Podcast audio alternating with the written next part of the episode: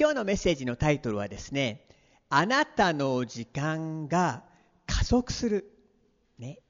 えー、あなたの時間が加速し、そして空間が拡大されます。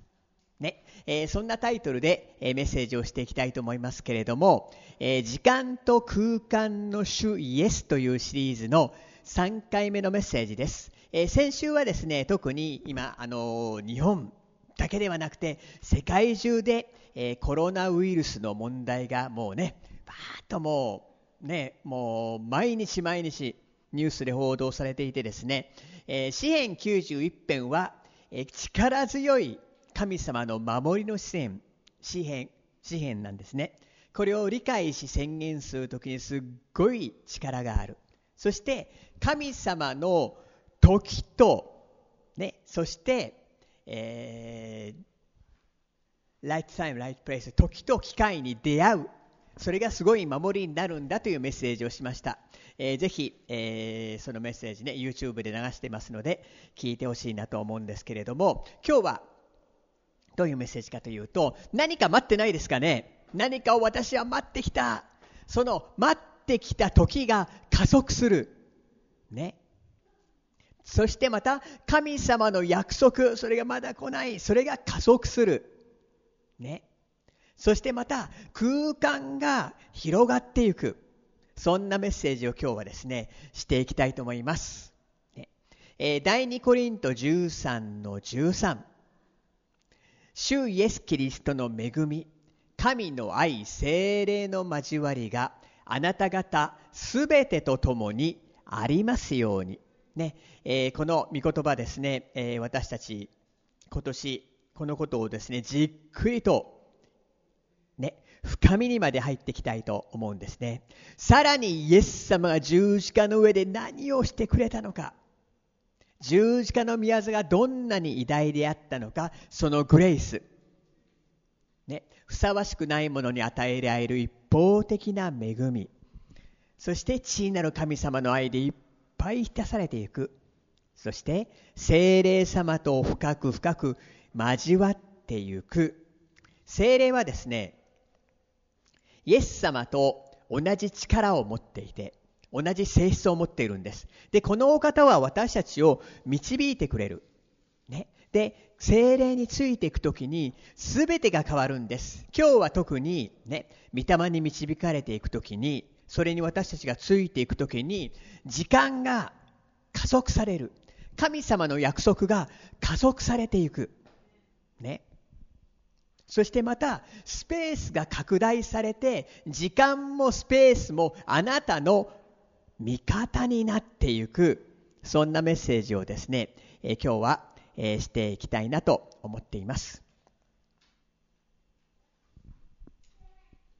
はい、えイエス様がですね、え初めて行ったミラクルは、印は時間のミラクルでありました。ね、2週間前に話したと思うんですけれども、えー、水を瞬間的に非常に上質なワインにパンと変える。ね、ワイン、ブドウ酒というのは、良いブドウ酒というのは、ね、30年以上かかるんでしょうかね。私、飲まないのでわかんないんですけど、まあ30年、40年かかるということがね、えー、書いていたんですけれども、イエス様こう言いました。ヨハネの2の7で、イエスは彼らに言われた。水亀に水を満たしなさい。彼らは水亀を縁までいっぱいにした。ね。主に言われたことをね、そこにいた人たちは従って、主の言葉に従ってそれをしました。主はね、できないこと言わないんです。水を入れるのできますよね。で、この時は何かというと、あの、カナという場所でですね、あの、結婚式のレセプションが、婚礼がなされていました。お祝いのブドウ酒は切れてしまったんです。こりゃ大変だということで、イエス様が水がめに水を満たしなさい。で、彼らは満たしました。で、イエス様は瞬間的にその水がめの水を最高のブドウ酒ワインへと変えるというミラクルを成したんです。で、これはですね、時間のミラクルなんです。なぜかというと最良のブドウ酒というのは種をまいてブドウがの木が出てきてブドウがなってそれをまた熟するのにね30年40年かかるわけなんです。それを一瞬のうちにイエス様をつくはそれを作られた。時間を超えて遡って一瞬のうちに作った。ここから言えることはイエス様は時間の主なんです。ね。よくよく考えてみますとイエス様が、えー、約2000年前にこの地に来られました。33年。ね、イエス様は33歳の時に十字架につきました。血を流されて私たちの信じる者の罪をすべて許してくれた。過去も現在も未来もその十字架において。イエス様の時間というのは私たちの頭知能ではもう考えられない、えー、神の時間というのはあるんですね。過去も現在も未来も私たちの罪は全部許されて神の義が与えられている時間は主のものであってそしてスペースも主のものイエス様が2番目に成してくださったミラクルは空間のミラクルでありました。ね、聖書の原則ね、バイブルスタディの原則で、初めて聖書にに出てくることは何か大切なことを教えている場合があるんです。2番目のミラクルはスペース空間のミラクルでした。えカペナウムという場所に、ね、病気の息子がいる王室の役人がいらっしゃいまして、えこの人は、えイエス様のところに来て、ね、下ってきてカペナウに来て息子をどうぞ癒してください。息子は死にかかっているんです。この時にガリラヤからカペナウまで40.6キロありました。結構離れてるんですね。40.6キロっていうのはですね。でイエス様はそこに下っていかないでヨハネの福音書4の50で彼に言われた。帰ってきなさい。あなたの息子は治っています。でその人はイエス様が言われた言葉を信じて帰っていった。で家に帰る途中で癒されていたのが分かった。いつ癒されたかというとあなたの息子は治っていますとイエス様が言われた時。ということは何を学べるかというとイエス様はもうねもうそこまで行く必要のない空間も収めておられる主なんだ。そんなイエス様のね、あのー、導く時と場所、それに出会うことが大事なんだっていうことを先々週話し、先週は守りの祈りというメッセージをしたんですけれども、イエス様が導く、ね、時にイエス様が導く場所にいるっていうこと時と機会に出会うということは守りになるんだというメッセージをしたんですね。ね、あるクリスチャンがイエス様の時と機会に導かれていました、えー、ホテルでデボーションに没頭していました。で没頭していたために breakfast に行く時間をあしまったと思って遅れてしまった。その時に食堂でテロが起こってバーンと爆発した。イエス様の導く時と機会の中にあったので守られた。そのような証はいくらでもあります。イエス様は時間と空間の主なんです。ね。で、私がたちが自分の頭で考えるもう時間と空間もそれをはるかに超えて神様は主なんです。で、イエス様と同じ例である精霊様に導かれるならば、この時間と空間が味方になるんですね。先週ね、この、えー、時と機会に出会うっていうメッセージをね、した先週もしたんですけれども、出会うという言葉は、言語でクラーって言います。クラーっていう言葉は、取り計らうとも訳される。また、取りなしをするとも訳される言葉であるっていうことを先週話したんですけど、ね、主が取り計らってくれるその中に私たちが導かれる時に時がですね加速するんです。神様が与えてくれた約束ってないですかね？家族の救いとかリバイバルとか何か待ってないですかね？それが加速していくんです。また過去があがなわれるんです。敵に食い尽くされた。敵が破壊していったものがあがなわれて回復されていくんです。そしてスペースが拡大されていくんです。今日も深みにさらに深みに入っていきたいと思います。3つのことを見ていきます。1つ目私たちは神の宮です。と聖書に書いてあります。第一コリント3章の16節。あなた方は神の神殿であり神の御霊があなた方に宿っておられることを知らないのですか？神の御霊はどこに宿っているかというとあなた方あなたのうちに宿ってるって言うんです。さて後ろの人隣の人に向かって言ってください。神の御霊があなたのうちに宿っています。神の御霊があなたのうちに宿っています。宿っています。だからね精霊の住所はどこかというとここなんです。ここに宿っているんです。で私たちは神の神殿だって言うんです。イエス様を信じると精霊様が来られ私たちの心の内に住まわれます、ね、ですから神の神殿なんです。で精霊様とで満たされるとそれがもう溢れ流れていって私たちは神様の務めをするようになりね。ミニストリーをするようになっていくんです。人の必要を満たすようになっていくんです。人を立て上げるようになっていくんです。ね。で旧約聖書にねモーセの幕屋というのがありました、ね、今までこのことをね何度か見てきたんですけれども、えー、この幕屋の契約の箱その上はイエス様の恵みを表す真理であるということを、えー、去年秋ぐらいに見たと思うんですけれども今日はソロモンが建てた神の神殿。なぜかというと私たちは神の神殿でありって書いてあるでしょ？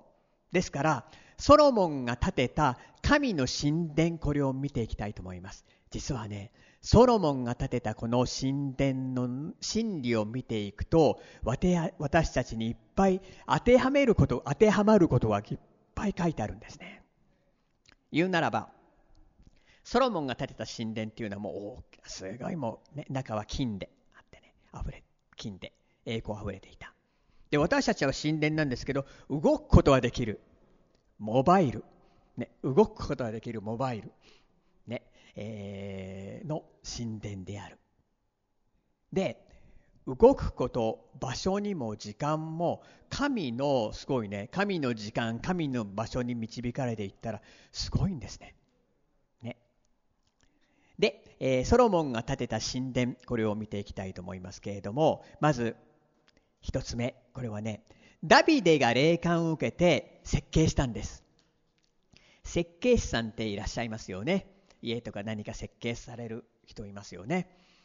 でダビデが霊感を受けて、えー、このソロモンが建てた神殿は設計したと聖書に書いてあります、えー、第一歴代史28の1112ダビデはその子ソロモンに玄関広間その神殿宝物室、えー、屋上の間、えー、内部屋贖いの間などに使用書を授けた。御霊により彼が示されていたすべてのものの使用書であったすなわち主の宮の庭のこと、周りにあるすべての脇部屋のこと、主の宮の宝物蔵のこと、聖なる捧げ物の宝物蔵のこと。ね、ダビデは神様から霊感を受けて設計し、それをソロモンに渡したと。私たちは、知恵を求めること大事です。そして知恵が与えられたらそれを書くんです。ダビデも書いたんです。ね。多分ダビデの方があの私たちよりも頭が良かったと思うんですねおそらくダビデは僕よりも頭が良かったと思いますでもちゃんと書いたんです与えられたらで私たちも語られたら書く、ね、書き残すで2つ目神殿にはですね格子を取り付けた窓を作ったって第一列王記録の4に書いてあるんですけどこの窓は特殊な窓でですね外からの光がいっぱい入るような窓だったんですって。で何を表すかというと神殿っていうのは私たちの型。で窓から光がいっぱい入ってくるというのはいっぱい私たちは神の言葉を入れる。神の言葉を蓄え蓄える。ね。で、不思議なことにですね、この、えー、モーセの、モーセではなくて、ソロモンの神殿には、螺旋階段があったんです。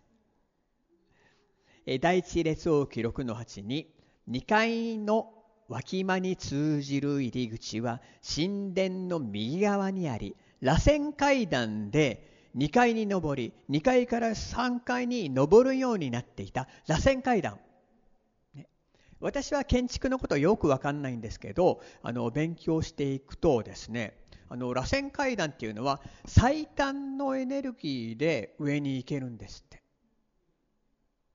うまくできているんですって螺旋階段っていうのは。であのスペースも有効に使われていてだから螺旋階段で行くとスペースを有効にさらに使うことができるし不思議ですね。こう回るのであれ自分は反対の方に行ってるんじゃないかなと思ったりするんだけれども神様の導きというのはねなんか自分は反対の方に行ってるあっちに行きたいのになんでこうなんだろうけれども結局それが最短というか最善というかねそのような螺旋階段がありました。でも御霊に導かれるならば速度が速まるんです。時が来た時に加速するんです、ね、そしてまた、えー、4つ目。1階2階3階とこのですね脇やこれはベッドルームのことなんですけれどもスペースが大きくなるんですね。脇屋の、えー、第一列王記6章の6節。脇屋の1階は幅5キュビト。2階の幅は6キュビト。3階は幅7キュビトであった。すなわちねこの神螺旋階段を上っていくとスペースが広がっていく。で5つ目。レストです、えー、6章の7節第一列王記。神殿は建てる時石切り場で完全に仕上げられた石で建てられていたので工事中ね杭や斧その他鉄の道具の音は一切神殿の中では聞かれなかった。静かであった。何も思いねあのノイズがなかった。レストであると。ね。私たちこれをまとめてみますとねあの私たちは精霊に導かれる神殿なんです。窓から御言葉を蓄えるんです。で、それに導かれていくとスペースは広がり、最短の速度で行くことができる。そしてまたそこはレストなんだ。ね。はい。二つ目、えー、時を理解する能力。第一列第一列大記の12章の32節。イッサカル族からイッサカル族から時を悟りイスラエルが何をすべきか知っている彼らの頭200人。彼らの同胞は皆彼らの命令に従った。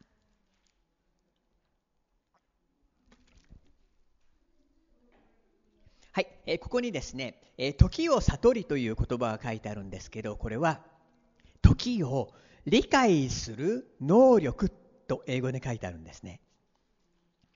でイッサカル族は時を能力時を理解するという能力これが賜物として与えられていたようなんですね。で時を理解するというのはどういうことかというとダビデは時を理解していなかったんです。あんな偉大な王だったんですけれどもダビデは時を理解していなかった。あるいは時が分かってたんですけど時に従っていなかった。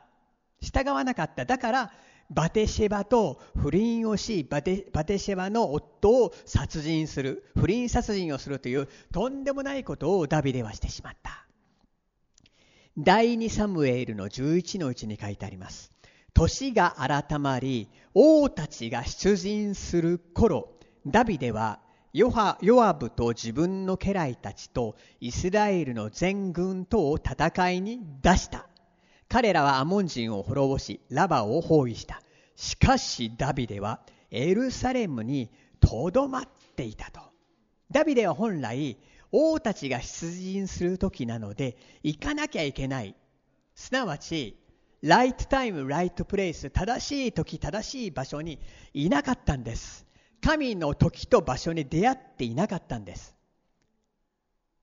言うならば時を理解していなかったのかまた時は分かっていたんだけれどもそれに従っていなかったのか。そのために大失敗をしてしまって、ね、息子を、ね、失うことになってしまった。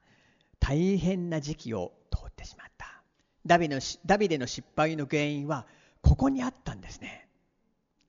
で神が導く時にそこに流れていく。とても大事なんですね。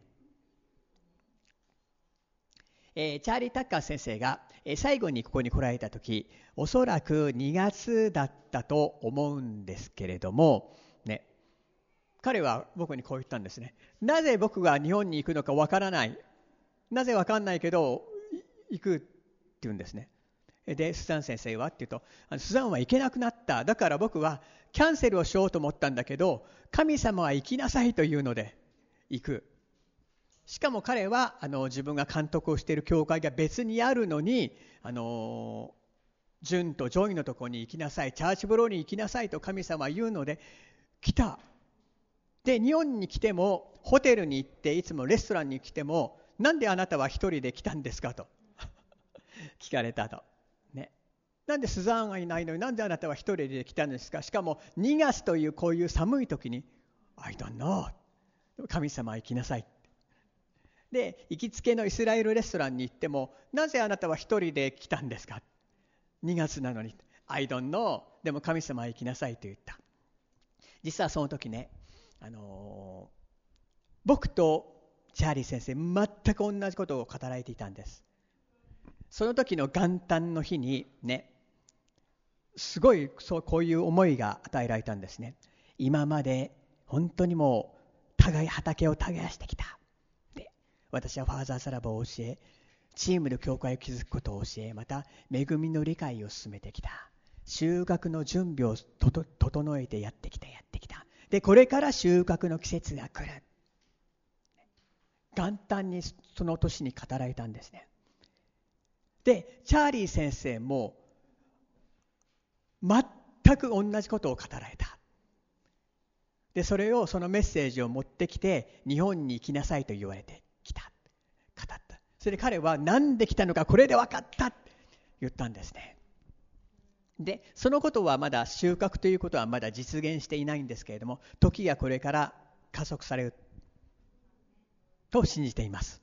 ね。時を理解し神の時の中に流れる。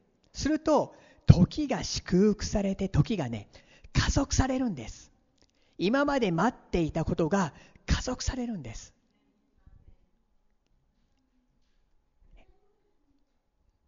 そして時が失った時があがなわれるんです。ね。エペソの5の16そういうわけですから賢くない人のようにではなく賢い人のように歩んでいるかどうかをよくよく注意し機会を十分に用い生かして用いなさい。悪い時代だからです。もう悪い時代です。今も誰を信じていいのか。ね。政府が悪い政府が悪い。政府はあなたの心を守ってくれますかね。ね。WHO が悪い。WHO ねあの私仕事やってたんですよ。WHO の関連でね。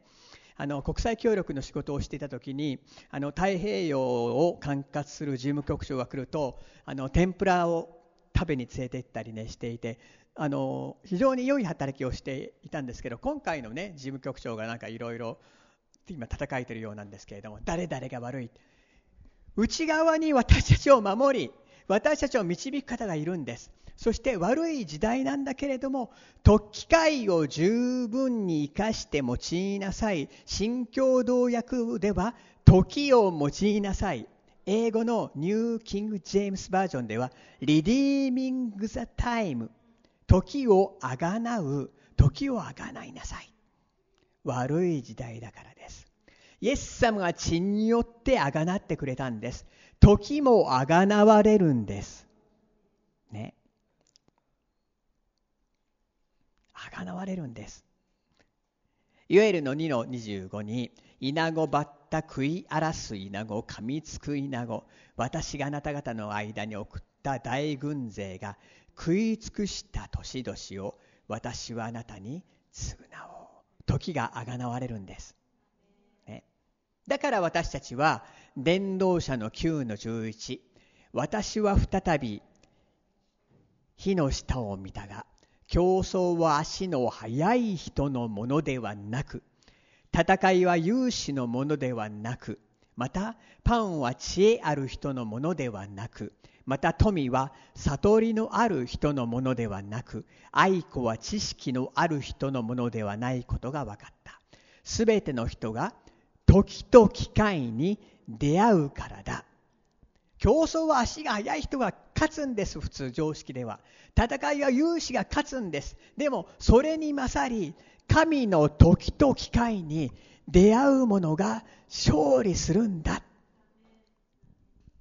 ですかイエス様が初めて行ったミラクルは時が加速して30年40年かかる時が加速してワインが一瞬のうちにパーンとできた。不思議なことにですねあのカナの婚礼ガリガリラヤのカナの婚礼でそれが起こった、ね、またガリラヤで 2, 2つ目の奇跡をなされた。カナは得るという意味があります。でガリラヤは曲がりくねるという意味があるんですって。すなわちね螺旋階段のよ曲がっているこうやって曲がっているそれがソロモンの宮殿にあった。そこでね神様は時のミラクルそしてスペースのミラクルを成してくださったんです。いいですか？私たちが御霊に導かれる時に、ね、時間が加速するんです。約束が加速していくんです。イザヤの65の24彼らが呼ばないうちに私は答え。神様すごいね。呼ばないうちに答える。神の時間っていうのは違うんですね。彼らがまだ語っているうちに私は聞く。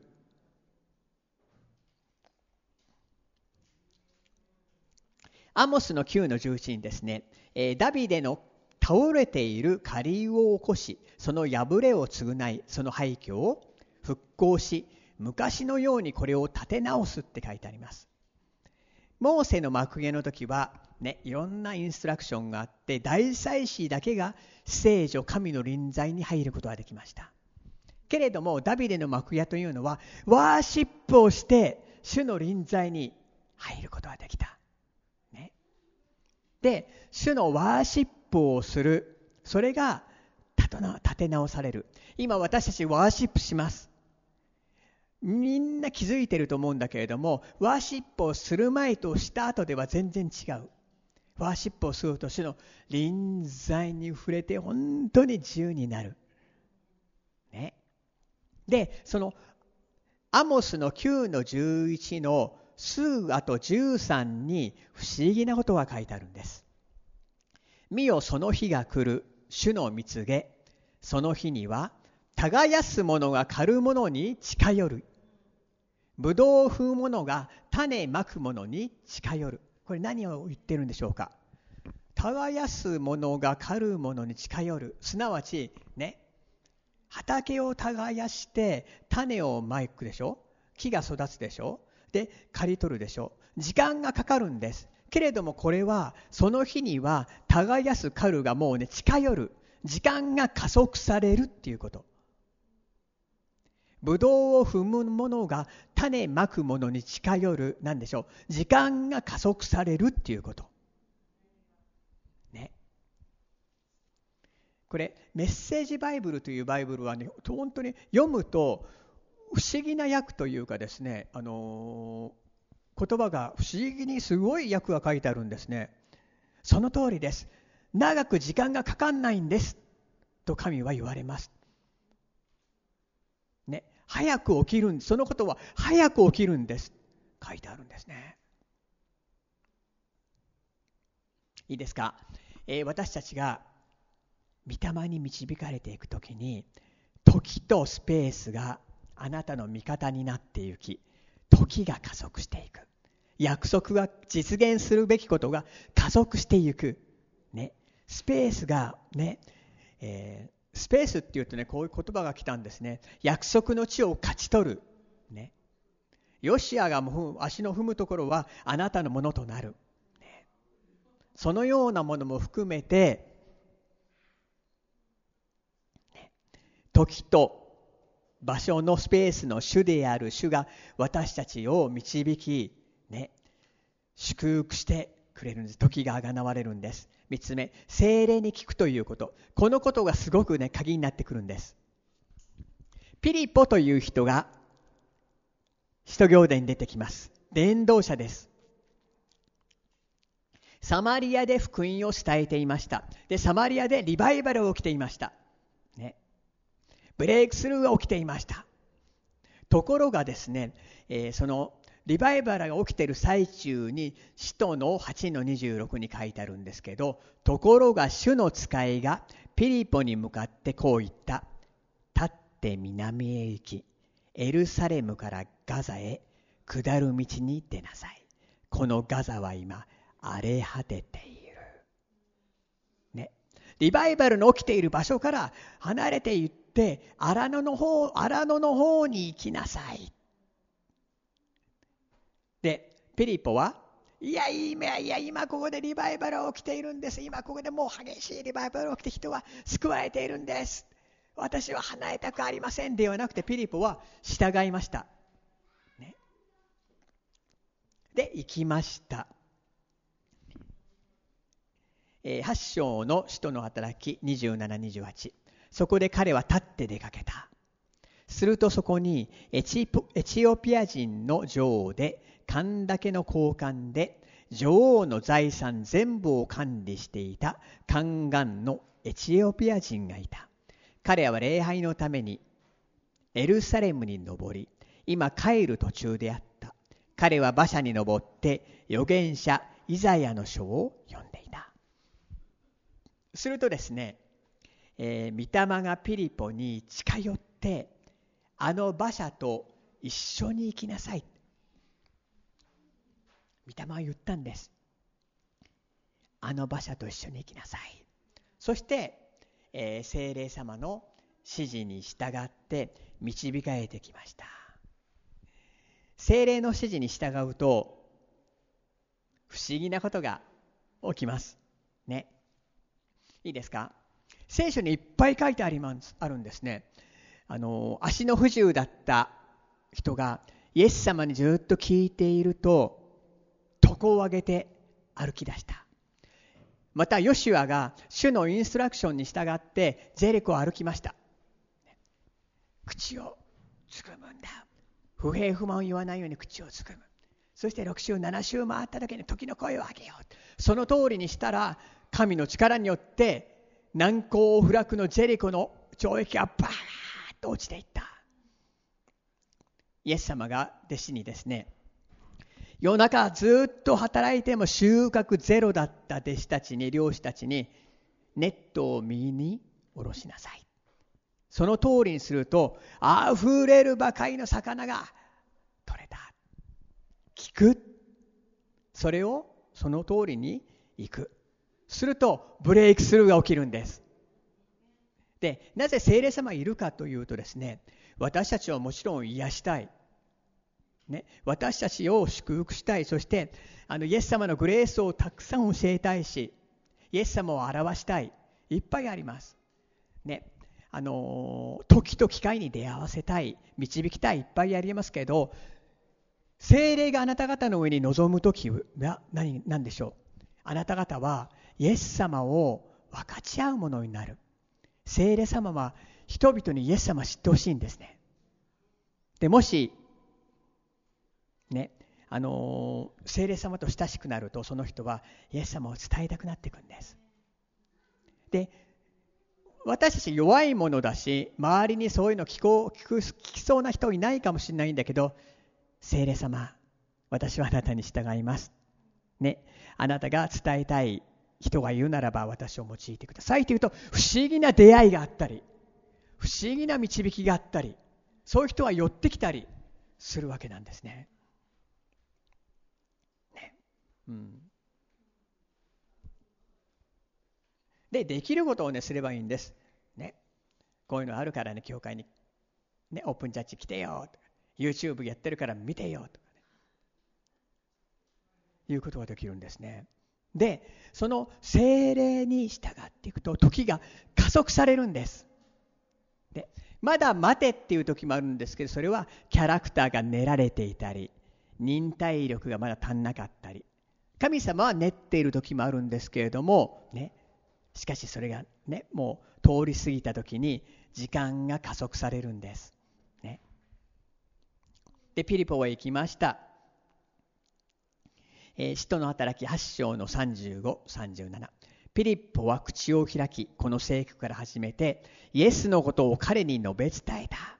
道を進んでいくうちに、水のあるところに来たので宦官は言った。ご覧なさい、水があります。私がバプテスマを受け入るのに何か差し支えがあるでしょうか。そこでピリポは言った。もしあなたが心の底から信じるならば良いのです。すると彼は答えていった。私はイエス・キリストが神の御子であることを信じます。そして、すみません、ノートに載ってないんですけど、38から40、使徒の働き8の38から40を読みます。そして馬車を止めさせ、ピリポも宦官も水の中へ降りて行き、ピリポは宦官にバプテスマを授けた。水から上がってきた時、主の霊がピリポを連れ去られたので宦官はそれから後彼を見なかったが喜びながら帰っていった。それからピリポはアゾドに現れすべての町々を通って福音を述べ伝えカイザリアに行った。何でしょう。主に従ってねあのこの宦官にイエス様のことを教えて洗礼を授けました。すると水から上がってきた時に主の霊がピリポをすごいね瞬間移動させた。アザトに瞬間移動パーッさしたっていうんです。なぜでしょう？神様はスペースの主であるから。神様は時間と空間の主なんですねそんな神様をねぜひ覚えていきたいと思います。そのお方がこの中にこのうちに住んでおられるんです。このお方は励まし主です。私たちに命を語ります。命を平安を与えます、ね、そしてこのお方は私たちに時をあがない。そして約束していたものが実現する時を加速させるんです。で空間の主は空間も収めてくれて。第一ねあのねこの土地っていうのあるでしょ、ね、でこちら代々にも代々も代々もって登記されていますよね。だけど本来全部神様のものなんです。土地なん土地も全部。全てのものは神のものなんです。それを所有している神様が導いてくれる。そして英語ではポゼス・ザ・ランドって書いてあるんですけど地を勝ち取るね。そのことをしてくれるんです。その速度も速めてくれるんです。第一コリント6の19あなた方の体はあなた方のうちに住まれる。神から受けた精霊の宮でありあなた方はもはや自分自身のものではないことを知らないのですか？古い自分は死にました。で復活しました。今は誰でしょう？神の子供であり神の霊である精霊が生きている。でこの方と出会いこの方と導く時にこの方は神の時と場所に出会わせてくれるんです。そしてこのお方のによって導かれていく時にね螺旋階段を上るとスペースが広がってきました。それは平安でありました、ね、時があがなわれそして時が加速していくんです。今まで本当に約束を待って待って待ってきた。私も待って待って待ってきた。収穫を待って待って待ってきた。時が早まるんです。そしてこの場所が私たちに与えられてこの空間が私たちの味方になるんです。素晴らしいですね。ね。そんな主に私たちはね。そんな主が精霊が生きているっていうことを確かに覚えて、ね、精霊様と共に歩んでいきたいと願います。このお方は時の主であり時間の主であります。そしてこのお方と歩んでいくならば時が加速していくんです。味方になるんです。で空間も味方になるんです。Right time, right place 主の時と機会に出会いますように。この祝福を共に受けていきたいと願います。そしてまたこのチャーチ・オブ・ローリーに与えられているこの神の約束も受けてて受けていきたいと思います。で日本もリバイバルの約束あるんですけどこれも受け取ることができるように。私たちも本当に精霊と一緒に貢献していきたいと願います、ね、ネットを見ている方も、ね、神様の時があがなわれます。今まで痛かった辛かった失ったことがあがなわれます。そして待っていたことが加速されていきます。ね。共に主に期待し精霊にと共に歩んでいきましょう。お祈りします。天のお父様感謝します。あなたが私たちのお父さんであることを感謝します。そして御霊様が精霊が私たちのうちに住んでおられることを感謝いたします。このお方は時の主でありスペースの主です。感謝します。どうぞ神の時と機会に出会わせ私たちを導いてください。精霊の導きの中私たちが歩まさせてください。そして失った時があがなわれますように。また神様の約束が加速されますように。どうぞ導いてください。大収穫の約束は加速されますように。リバイバルが加速されますように。主を導いてください。一人一人を祝福します。神様の時と神様のスペースが一人一人に味方となりますように。イエス・キリストのお名前によってお祈りいたします。アーメン。自分の言葉で応答のお祈りをしていきたいと思います。